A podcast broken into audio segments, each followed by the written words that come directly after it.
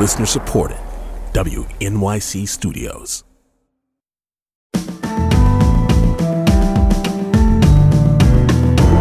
From WNYC Studios, I'm Brian Lehrer. This is my daily politics podcast. It's Thursday, October 27th. You know what democracy issue is getting surprisingly little attention this year? Dark money in the election campaigns. And I have a theory why. It could be that money in politics, the excessive influence of corporate money, especially, and anonymous money, just seems old hat compared to the dramatic new ways that democracy is being imperiled in the last two years. The big lie and the efforts to connect uh, that to what we've been talking about mostly in this series to dismantle nonpartisan vote counting and election certification. But the sort of original sin of how elections are decided and policy is made in this country, the problem that seems to never go away, no matter how many and what kinds of laws they try to pass, is still very much with us. And in fact, more than ever, and yes, it affects both parties. An NPR story from last Saturday, for example, was called Dark Money Groups Have Spent Nearly a Billion Dollars So Far to Boost GOP Senate Candidates. An article in the New York Times earlier this year was headlined Democrats Decried Dark Money, then they won with it in 2020. So, what do we mean by the term dark money? Is there such a thing as light money in election campaigns? And is that any better for democracy if it comes in gobs and gobs? Where are we 12 years into the Citizens United era, 12 years after the Supreme Court declared in that Citizens United decision that corporations have the same rights as people to spend unlimited sums of money on candidates of their choice, right? Here's Mitt Romney on the campaign trail a few years ago getting heckled as he supported that idea. Corporations are people, my friend. We can raise taxes on of course they are. Everything corporations earn ultimately goes to people. So, where do you think it goes? What, what, whose pockets? Whose pockets? People's pockets. Okay, human beings. So, pretty funny. At least some of those hecklers found Mitt Romney to be quite amusing as well as quite wrong. And after the Citizens United ruling in 2010, comedian Stephen Colbert, do you remember this? Did you hear this at the time? Stephen Colbert tried to put a ballot measure up for a vote in his home state of South Carolina, asking voters to weigh in on the direct question are corporations people or are only people people? But he didn't succeed in getting it on the ballot. So let's talk about dark money, unlimited money, and corporations as people and what they're doing to democracy in the current midterm elections as part of 30 Issues in 30 Days. Our guide for this is Adam Winkler, UCLA professor of law and author of the book, We the Corporations. Adam, thanks for helping out with this. Welcome back to WNYC. Thanks. It's a pleasure to be with you, Brian. And let's start with some history, as we like to do in these democracy segments. And I know your book goes way, way back. But I thought we might start with the campaign finance law known as McCain Feingold, a bipartisan law sponsored by Republican Senator John McCain and Democratic Senator Russ Feingold, passed in 2002. So that would be exactly 20 years ago, an anniversary year for McCain Feingold. What was McCain Feingold, and what did people think uh, it was needed to do? Well, McCain Feingold, otherwise known as the Bipartisan Campaign Reform Act, is really the last major campaign finance law passed by Congress. And it was designed to bring more transparency into federal campaigns and to limit the money spent in campaigns, in particular, money spent on what's known as issue ads. That is, advertisements designed to influence elections, but that refer to issues, not to specific candidates. And the Supreme Court in Citizens United struck down a key provision of McCain Feingold, one that limited corporate and union money on issue ads in the weeks before an election. And this Supreme Court created loophole really opened the floodgates for corporate and union spending on uh, these issue ads that really do influence elections but don't name candidates. And moreover, lower courts relied on Citizens United's reasoning to strike down a number of other campaign finance laws. Now, the court in Citizens United said that limiting, uh, instead of limiting corporate and union money, Congress could require disclosure of this kind of spending. But due to strong GOP opposition in Congress, no new disclosure laws have been adopted. And so there's been this large influx of so called dark money, money that we don't know who, who's giving it and who's spending it, um, uh, influencing our elections. And we'll talk more about the dark part of dark money as we go. But I imagine you disagree with Mitt Romney's take in that clip that corporations are people. But his argument there was that their profits go into the pockets of human beings, so taxing corporations or limiting their free speech rights in campaigns is really doing those things to the people who come together voluntarily to form corporations. Um, and as you put it, also by uh, uh, for unions. Is he wrong either in the letter or the spirit of what he was saying there, in your opinion? Well, he's certainly right in describing constitutional law today. The Supreme Court does say that corporations are people and effectively has given corporations many uh, of the same constitutional rights as ordinary human beings in ways that I think are destructive for democracy in both the campaign finance area and in other areas of law. Of course, he's descriptively wrong in the, the idea that the money that goes to corporations goes to individuals. Apple, for instance, has a huge war chest of profits that it's made, billions and bill- tens of billions of dollars that it's not giving to people, it's holding for itself and planning to use to exercise power or to invest in whatever kinds of businesses or innovations they wish to invest in. Um, but it's not really technically true that all the money that corporations make goes to people. It often goes to other corporations that own the stock of that business. And you mentioned uh, unions in the same breath of corpor- as corporations when you were talking about the original Citizens United era. Mitt Romney in the clip was only talking about corporations being people. Do you know the relative balance of power there? Like in a liberal state like New York, do unions, where there are strong unions too, do unions actually spend more to support candidates in campaigns than corporations do? Or how does the balance of power work out there between owners and workers? Well, one of the interesting things is that when we talk about corporations, uh, most of the rules that apply to corporations in campaign finance law also apply to unions. And when Citizens United was decided, the, the biggest effect in the first few years was really on union spending because unions have long been very active political spenders. However, in the, I guess, 12 years since Citizens United, what we've really seen is uh, a stark increase in the rise of corporate spending on elections. One of the things that Citizens United did was kind of normalize corporate money in elections. Whereas unions had always been pretty active, corporations had often kind of stayed on the sidelines, allowing their executives who were pretty wealthy to exert their power and uh, gain access through their contributions. But in those 12 years, we've really seen the normalization of corporate money and huge increases in corporate money, especially in the dark money space, which is not a space that unions traditionally use very much of. So let's talk about dark money. The dark and dark money refers to anonymity of the donors? That's right. Uh, you know, there's what we call hard money, which is money that you say make a contribution to a candidate. That has to be disclosed, and everyone can see what money is being spent. There's something called soft money, which is money spent on ads that don't identify specific candidates or go to party building activities. Um, and then there's dark money. Dark money is money that comes from corporations or wealthy individuals and even foreign entities that are prohibited from contributing directly to candidates, but that go into uh, influencing elections. Uh, so, for instance, we might see corporations or wealthy individuals give money to a nonprofit, and those not, that nonprofit will spend the money on political ads, but the nonprofit isn't required to disclose the names of donors. Or the nonprofit gives the money to a political action committee or a super PAC, which buys ads. And the super PACs must disclose their donors, but they're only disclosing the name of the nonprofit. And the, so we don't know who the ultimate contributor was because the nonprofit doesn't have to reveal the money that's going into uh, campaigns. So uh, we're seeing a variety of different ways in which this is happening, but mostly through the use of sort of shell companies or nonprofits that spend money on politics uh, but just don't disclose their donors.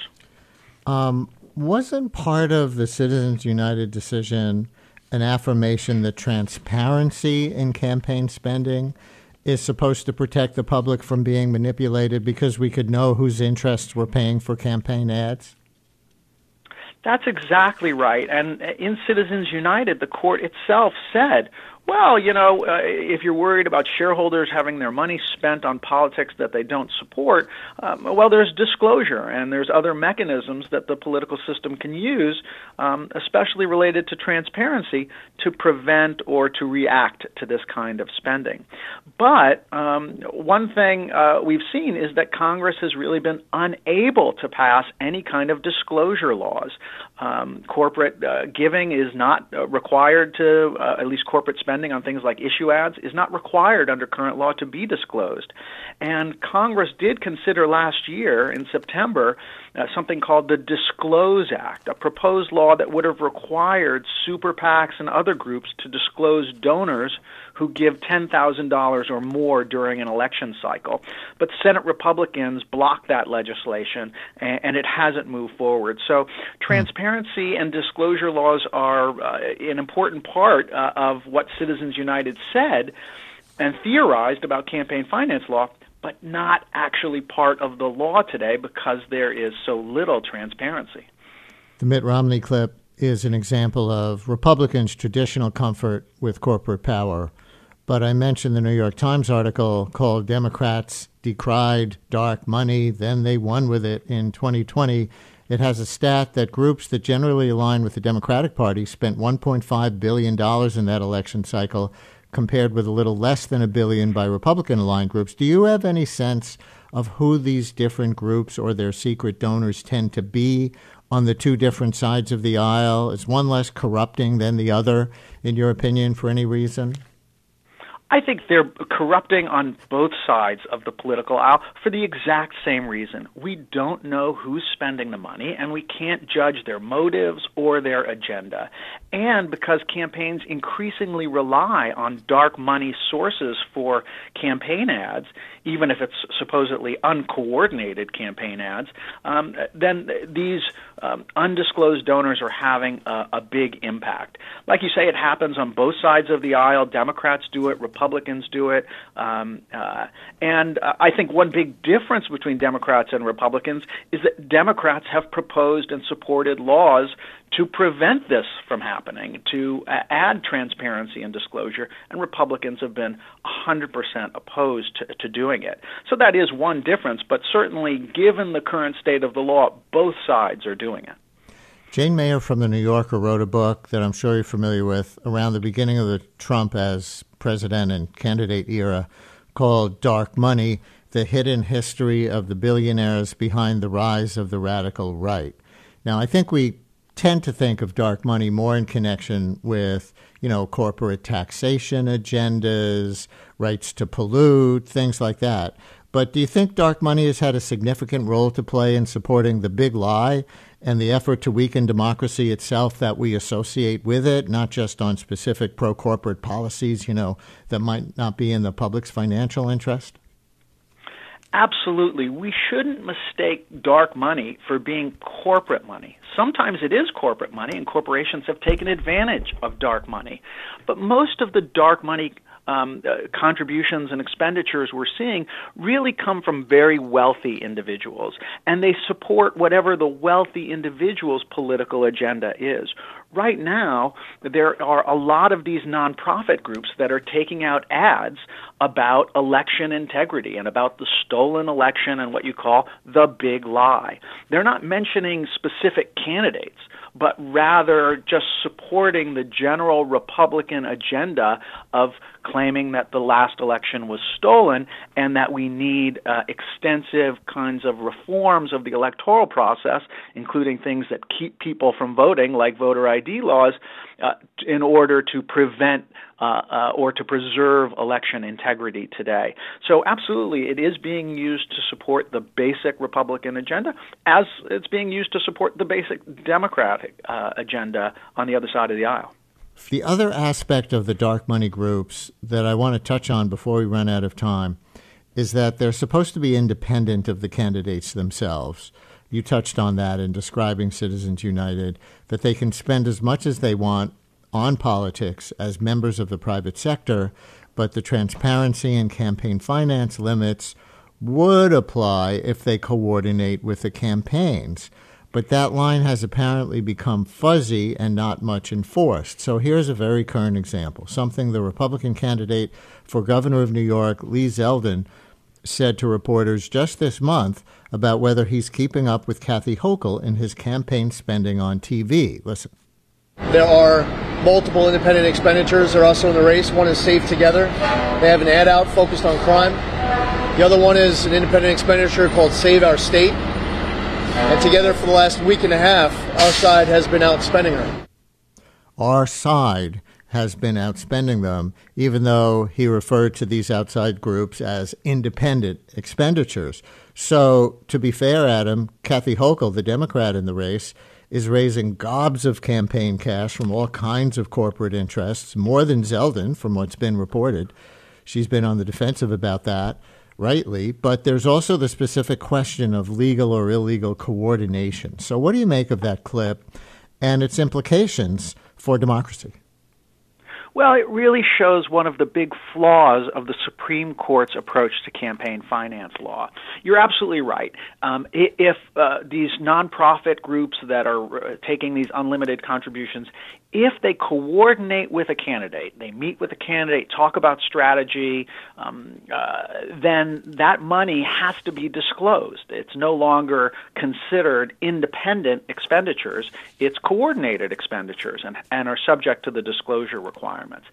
However, the Supreme Court requires that coordination to be like real coordination, like Brian, you and I sit in a room and talk about what we're going to do. Mm. However, you don't need that kind of coordination to have effective and practical coordination. That is to say, everyone fighting for the same thing. Everyone knows what the Republican agenda is. Everyone knows what the Democratic agenda is. You don't need to coordinate with the candidate if you're a Republican nonprofit to figure out that you want to sell the story that crime is on the rise, that um, uh, that uh, Kathy Hochul is corrupt in their view. Uh, you don't need to have that coordination. You know what their what each what what the candidate is thinking. You know what the candidate's issues are, and these nonprofit groups are technically independent but you know they're usually run by former party members or existing party members and as long as they don't have some you know sit in a room like i said you and i might do as long as they're not doing that then it's considered independent and it, you know it's really just a big charade so as we wrap this up is there any hope of getting out of this sort of permanent condition it seems permanent of big money being able to, you know, overly influence uh, campaigns and politics, very rich individuals or very rich corporations who can basically flood the zone with paid messages supporting their issues or candidates more than Americans of ordinary means can. I saw you uh, quoted in a, a, Brennan Center symposium on some ways that we might still try, but are, are, are we doomed to be, you know, subject to big money politics forever? Well, I don't think we're doomed forever, Brian, but certainly the, the playing field is, is is very tilted right now. The Supreme Court in Citizens United and other campaign finance rulings has said that the free the First Amendment freedom of speech protects political spending, especially if it's independent political spending. And given the conservative Supreme Court, it seems unlikely that the justices are going to reverse course in the near future on cases like Citizens United. Um, however, um, uh, you know, you have to keep your uh, eye focused. First of all, there are uh, on potential reforms. First of all, there are reforms that the Supreme Court has said are okay. Things like disclosure of these kinds of ads, and uh, disclosure, I don't think is the be-all, end-all of reform, but it's at least a step that you can take uh, to try to combat dark money. And then you also have to think about long-term change. I mean, one thing Republicans have done very well in America is focus on the long term. They fought a 50-year battle to overturn overturn Roe versus Wade, and they succeeded. Uh, and sometimes it takes a long time. I think the battle against money in politics. Uh, is not going to be won anytime soon, but it's a battle worth uh, undertaking and, and, fighting, and, and hopefully our children uh, or our children's children will grow up in a society where uh, the electoral process is not being abused in the way that we're seeing it abused today. And that's exactly why we included it in our 30 Issues election series, even though there's no immediate prospect of changing the system. Adam Winkler, UCLA law professor and author of books including We the Corporations. Adam, thanks for letting us audit your class and getting up early in LA for it to boot. Thanks a lot. Always a pleasure, Brian. Thank you for having me. Brian Lehrer, a daily politics podcast, is an excerpt from my live daily radio show, The Brian Lehrer Show, on WNYC Radio, 10 a.m. to noon Eastern Time, if you want to listen live at WNYC.org. Thanks for listening today. Talk to you next time.